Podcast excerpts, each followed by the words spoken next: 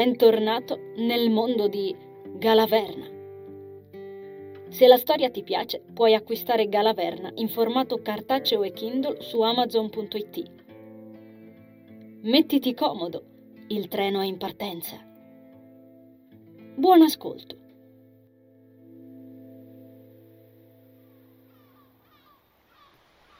Quella conversazione gli aveva lasciato in bocca un amaro che si era augurato di non provare più. Ed invece, eccolo di nuovo lì. L'unica cosa buona, si disse Nazar, era che ora sapeva dove si trovasse Tristan. Era al faro, fortunatamente. Lo aveva avvertito chiaramente, anche se Staren non aveva risposto quando gli aveva chiesto di lui. Non l'avrebbe costretto a tornare, quale che fosse il motivo per il quale si trovava infine lassù. Gli bastava saperlo al sicuro e in ogni caso la sua porta sarebbe sempre rimasta aperta per il bambino. L'uomo sfiorò l'imposta. Un attimo dopo si era reso invisibile ed era di nuovo al fianco di Anisa, che sobbalzò non avendolo sentito arrivare subito. Che paura! bisbigliò lei. Dov'eri finito? Non te ne preoccupare. Mi complimento per il buon gusto degli abiti. Anisa sorrise, con un lieve imbarazzo compiaciuto, concentrandosi e fissando Nazar, nonostante la sua attuale invisibilità sul piano fisico. Gli orecchini chiari con i pendenti oscillarono a quel cenno, mandando un lieve balenio. La ragazza si lisciò il cotone giallo canarino del mini abito con scollo a V che aveva indosso e che le risaltava al seno, anche stavolta abbinato agli anfibi. Che adulatore! pensò in risposta. Si allentò la sciarpa scura d'anello che ancora indossava, incominciando a scaldarsi.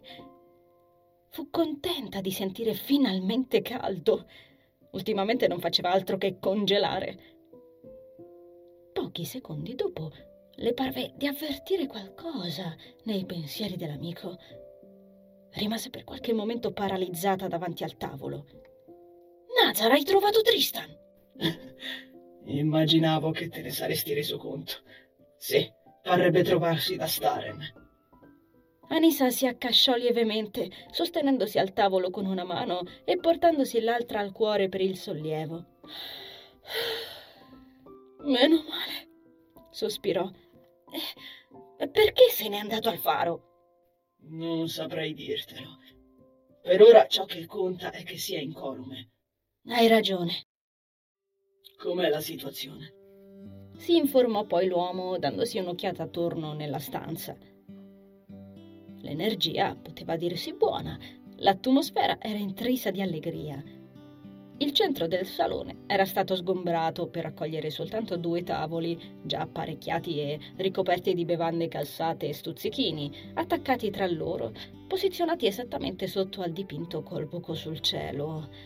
Questo lo mise un po' in apprensione.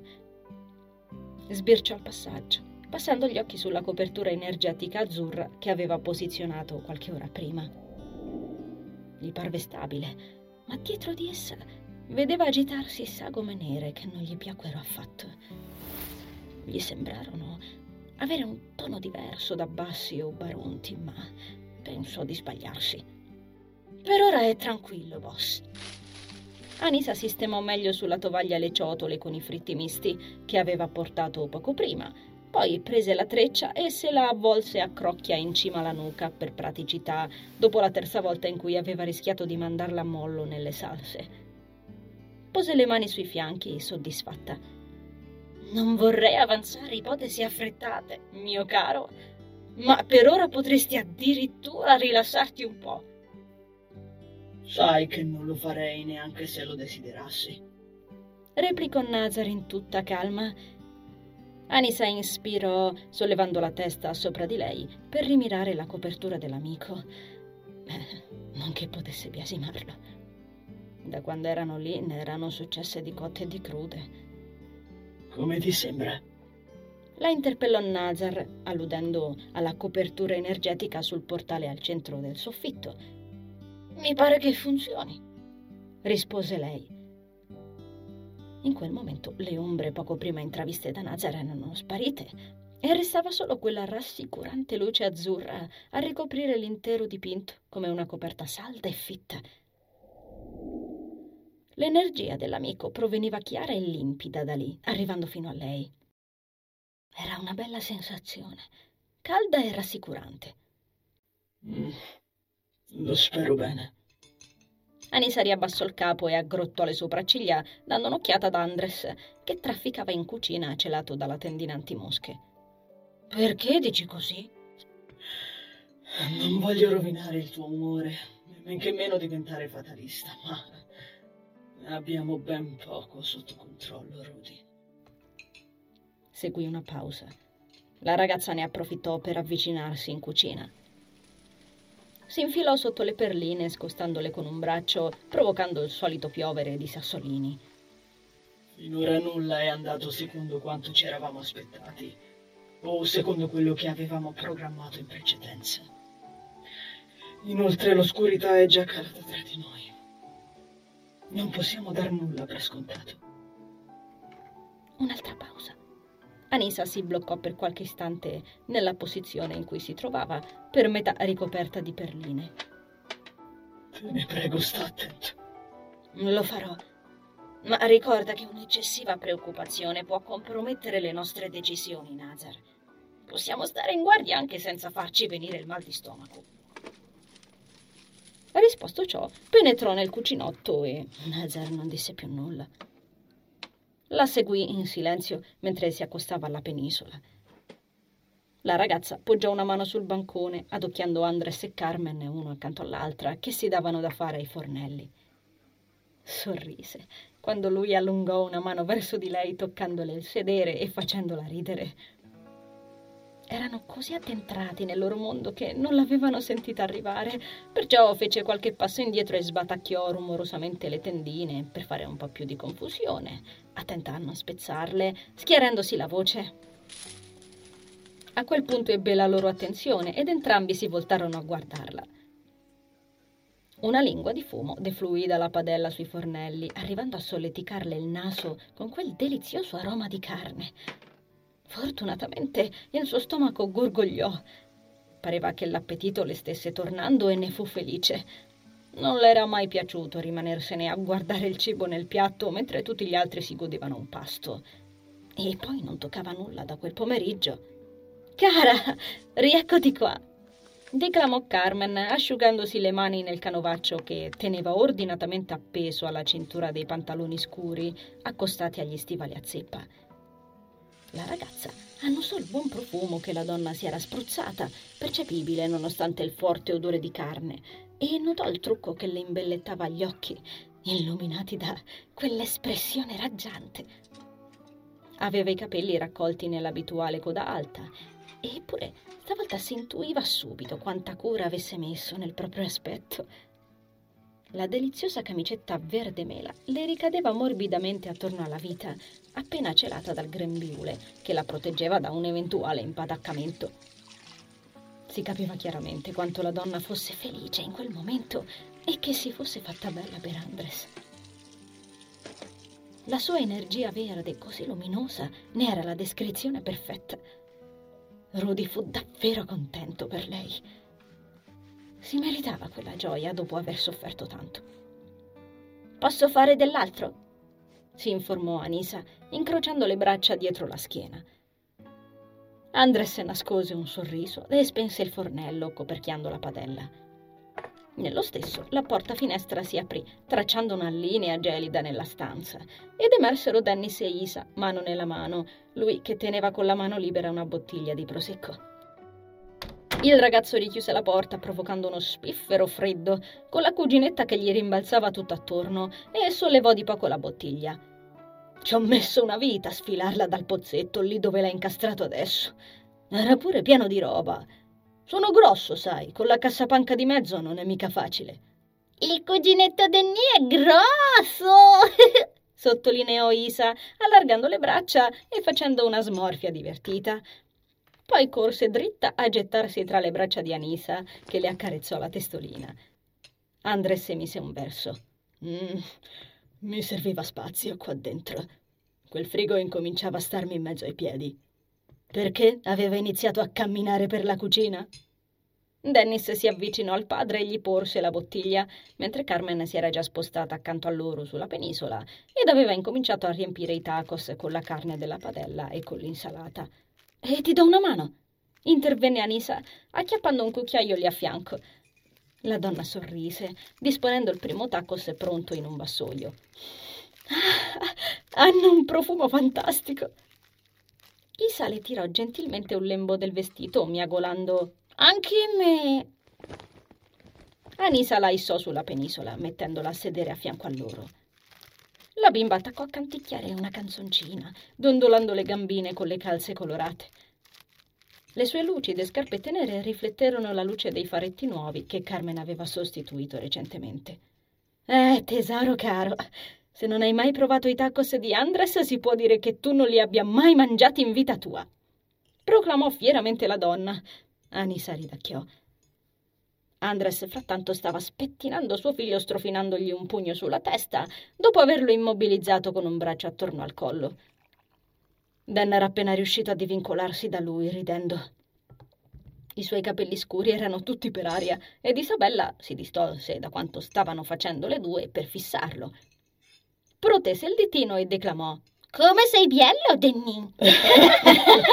Tutti sghignazzarono allegramente e non potevano saperlo, ma non si sarebbero mai più ritrovati tutti insieme in quella cucina a ridere a quel modo.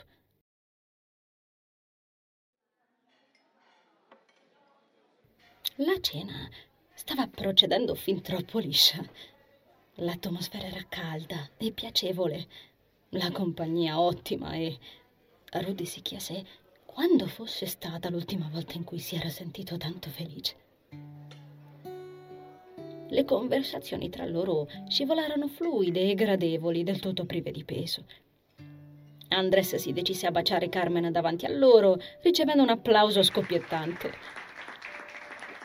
Lo spumante ed il vino andavano via, che era un piacere, ed Anissa era gradevolmente brilla, non mancando di percepire Nazar che le tirava le orecchie. Chiacchierò a lungo con Andres, che le chiese molto di lei.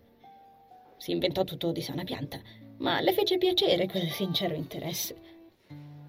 Parlò con Carmen di taglio cucito, di cucina, e di qualche aneddoto divertente su Andres degli anni addietro, per il quale lui le pizzicò un fianco facendola ridacchiare e ricevendo qualche sberla sul braccio che non parve nemmeno sentire. Isabella giocò parecchio con la ragazza a cercare e nascondere uova di draghetti immaginari in ogni cassetto presente nella stanza, a fare il giro tondo e a parlare del draghetto luminoso che il babbo blu aveva fatto per lei qualche ora prima. Più di una volta Isa indicò Nazar, fermo con le mani in tasca, appoggiato alla reception, facendogli sollevare le sopracciglia per lo stupore. La bimba chiese un'altra di quelle scintilline magiche e chiese come mai il babbo blu non avesse fame e se ne rimanesse solo soletto in un angolo. L'uomo sorrise. Le spedì un bacio con una movenza leggiadra della mano, provocandole una risatina. E così anche lei poteva vederlo sul piano spirituale, sebbene si fosse reso invisibile, si disse Nazar. Forse quella piccolina avrebbe conquistato la simpatia di Kairos, dopo tutto. Il cibo era squisito e tanto da scoppiare. Tutti loro furono certi che perfino Ernesto avrebbe faticato a finire. Si raccontò qualche episodio dell'uomo che vagava nel locale ubriaco marcio dopo l'ennesima scolatura di numerosi fondi di bottiglie avanzati, mentre barcollava e rideva a crepapelle facendo vibrare i vetri delle finestre. Tutti risero ed Andres si alzò in piedi dopo aver baciato la testa di Carmen. Era bello per Dennis vederlo così rilassato, vederlo ridere. Il vino gli colorava il bel viso e lo sguardo e forse in realtà Dan non lo aveva mai visto a quel modo. Faccio una telefonata a quel poveraccio. Si sentirà solo a soffiarsi il naso e bere camomilla nella sua stanza d'hotel, dichiarò l'uomo. Si recò al telefono a parete accanto alla reception. Nazar si scostò per farlo passare. Non lo stupì più di tanto vedere Andres che girava il capo nella sua direzione, scrutando il vuoto e accigliandosi. Non aveva dubbi che lui riuscisse a sentirlo, specialmente con l'alcol in circolo. Per qualche momento la vecchia espressione dell'uomo si riaffacciò su quei lineamenti severi. Nazare lo guardò esitare con le dita attorno alle bende sul braccio scoperto. Poi parve ripensarci. Tornò alla cornetta e se la accostò all'orecchio, componendo un numero con le sue grandi mani callose.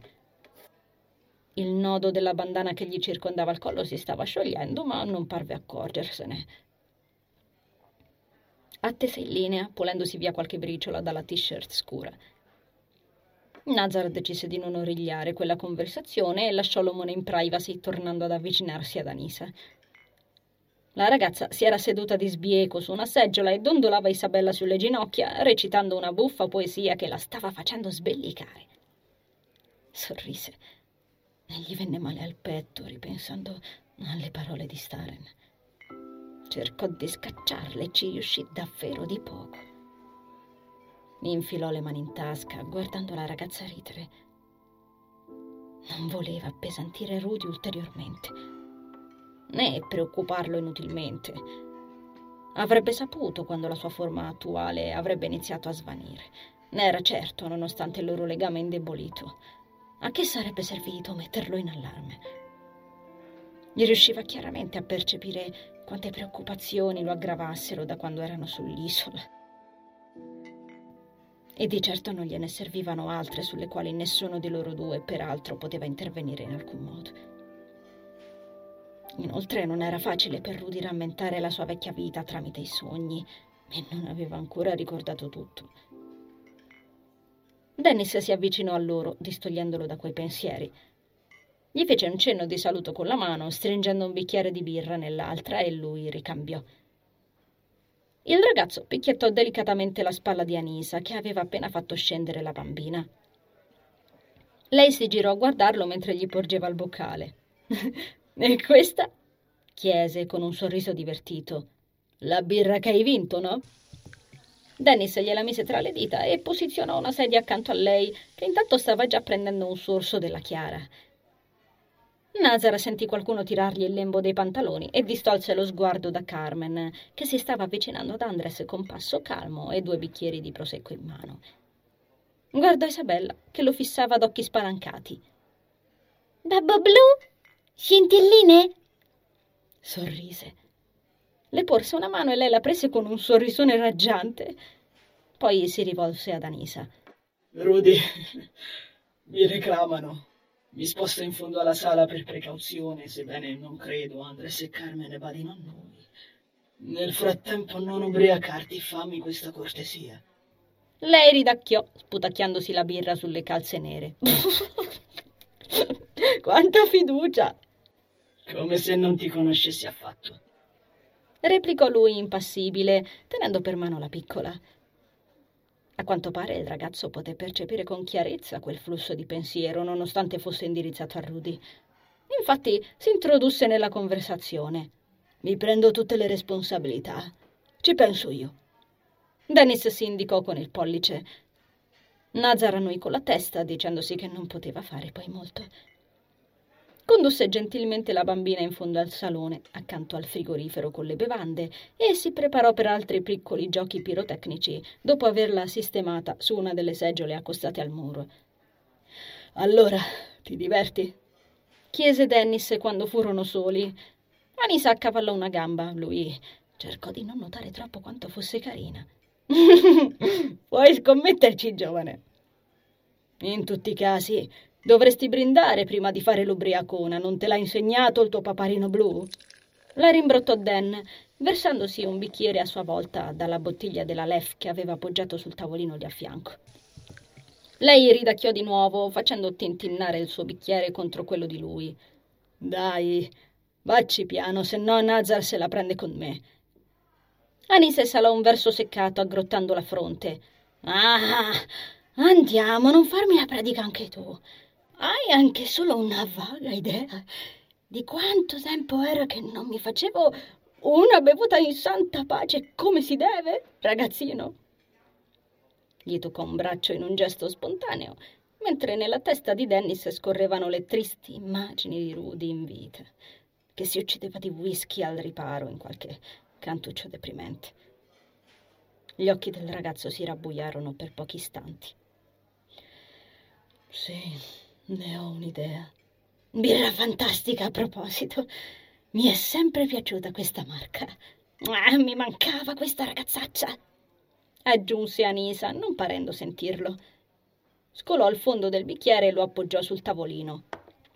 Mm. Allora, come mai non hai ancora sfoderato la tua chitarra, signorino? Mi sono accorta che la stai evitando, sai. Dennis sollevò le sopracciglia, fissandola. Prese un sorso. Io cosa? non fare lo gnarri con me. Persona sbagliata. Anisa lo punzecchiò dandogli di gomito. Mm, di nuovo con la lettura del pensiero. Borbottò Dennis. E su, non può dirci una bella serata se il nostro caro Dennis non suona. E poi ho giusto un dolorino qui. La ragazza accartocciò il viso in una smorfia volutamente esagerata, puntandosi l'indice sulla fronte. Dennis scolò la birra a sua volta, emettendo un verso divertito. Ma smettila, nonnetta. Guarda che ho un mal di testa sul serio. Insistette lei. Cercò un rimasuglio dentro una delle ciotoline e lo mandò giù. Mi sta dando il tormento da ore. Lui giocherellò per un po' col bicchiere tra le dita mentre Anisa sorrideva, guardando Isa in fondo alla sala che rincorreva le scintilline colorate di Nazar a braccia tese e gasatissima. L'oscurità, eh? esternò poi, tornando serio e fissando il fondo del bicchiere. La ragazza riprese a guardarlo, annuendo. E come mai io non sento nulla? Tu sei potente, Dennis. Probabile che non riesca a infastidirti. Anisa si sfiorò la fronte con due dita. Inoltre la mia sola presenza ti fa da catalizzatore ed alimenta la tua forza. Una smorfia divertita sfiorò le labbra carnose di Dennis, ancora impegnato a guardare il fondo del bicchiere. Adesso ti stai vantando. La ragazza aggrappò la bottiglia, servendosi altra birra. Descrivevo la realtà dei fatti. Il ragazzo la scrutò, meditabondo. Di punto in bianco si diede dello shock. Finalmente comprese. Non se ne era reso conto, ma fino a poco prima che Anisa tornasse, lui stava evitando la chitarra perché gli trasmetteva le brutte percezioni provate quella volta, quando il tempietto era andato distrutto, per via di ciò che lei aveva detto sotto la neve. Si era sentito buttato in mezzo a qualcosa che non conosceva, si era scoperto in corpo qualcosa che ignorava completamente e dalla sua chitarra era rimasto legato lo spiacevole ricordo di quella notte in cui aveva provato quella sensazione di totale mancanza di controllo. Ed ora che invece lui e Anisa si erano incontrati di nuovo, stava evitando di suonare dopo aver scoperto la verità sul proprio passato. Chitarra gli faceva pensare a sua madre. Però Rudy aveva ragione. Era diventato potente. Che senso aveva ormai continuare a fuggire? D'accordo, mi hai convinto. Dennis si alzò in piedi e poggiò il bicchiere vuoto sul tavolino, facendo inavvertitamente cadere un paio di tovaglioli rossi. Vado a recuperare Zagi e torno. Ehi, aggiunse puntando il dito sul calice di lei. Dacci un taglio. Lei lo ignorò e lo fissò con curiosità, accavallando di nuovo le gambe. Zagi? La mia chitarra, spiegò lui. Oh, anche tu battezzi i tuoi strumenti. Mi sento meglio. Beh, sembrava essere un divertente vizio degli Arit, d'altronde. Anisa lo guardò sparire nel cucinotto, probabilmente sarebbe passato dallo scantinato, continuando a sorseggiare ed ascoltando il mondo vorticargli un poco intorno.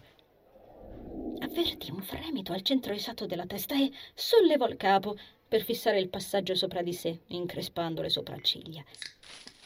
Un istante dopo qualcuno le sfilava il bicchiere dalle grinfie, facendola voltare con uno scatto, mentre arraffava il niente con le dita. Isabella tornò da lei tutta contenta, Nazar sollevò il boccale, sottraendolo alla sua presa. In fondo non cambi mai, Rudy. Nazar emanò energia pura. Non gli servì nemmeno pronunciare qualcosa o muovere la mano. Tutta la birra rimanente nel bicchiere si dissolse.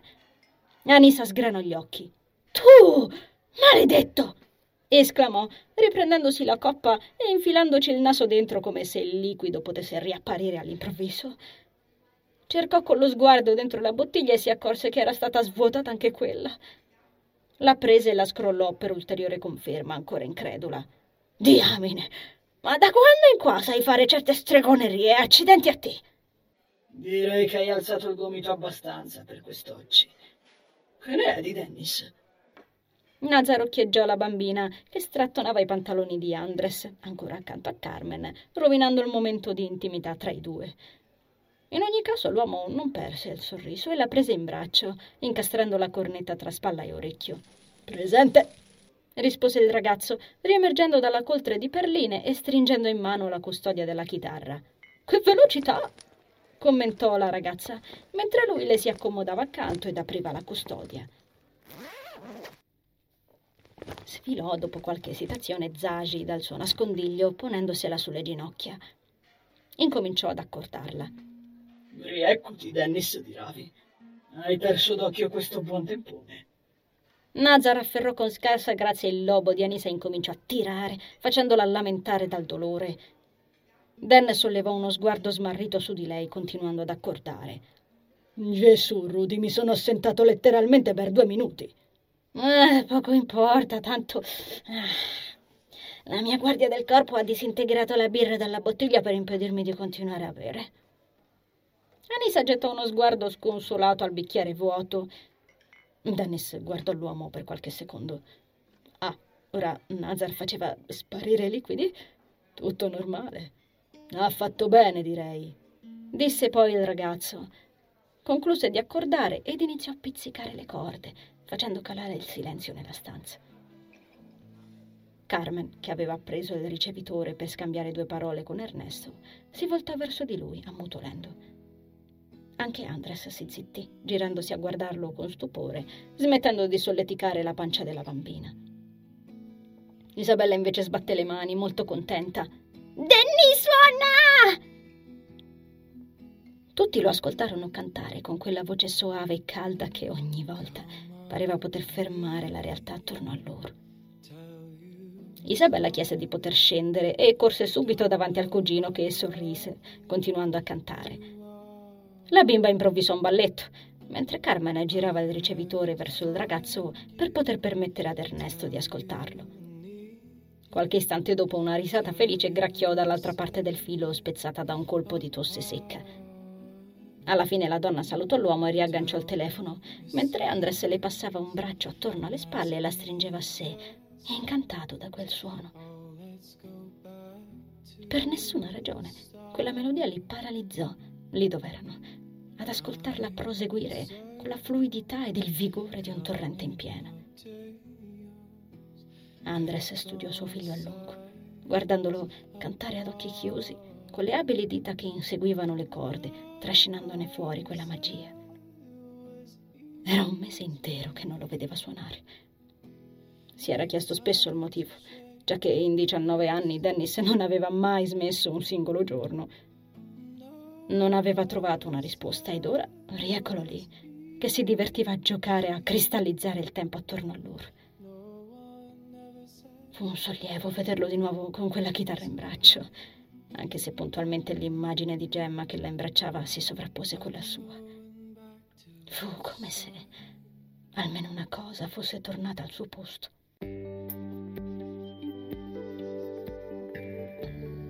Caro viaggiatore, Grazie per aver ascoltato l'episodio. L'avventura continua il prossimo venerdì con l'uscita della nuova puntata. Ricorda di iscriverti al podcast ed attivare la campanella per non perderti le novità. Ti aspetto sempre qui. Conservo il tuo biglietto. A presto!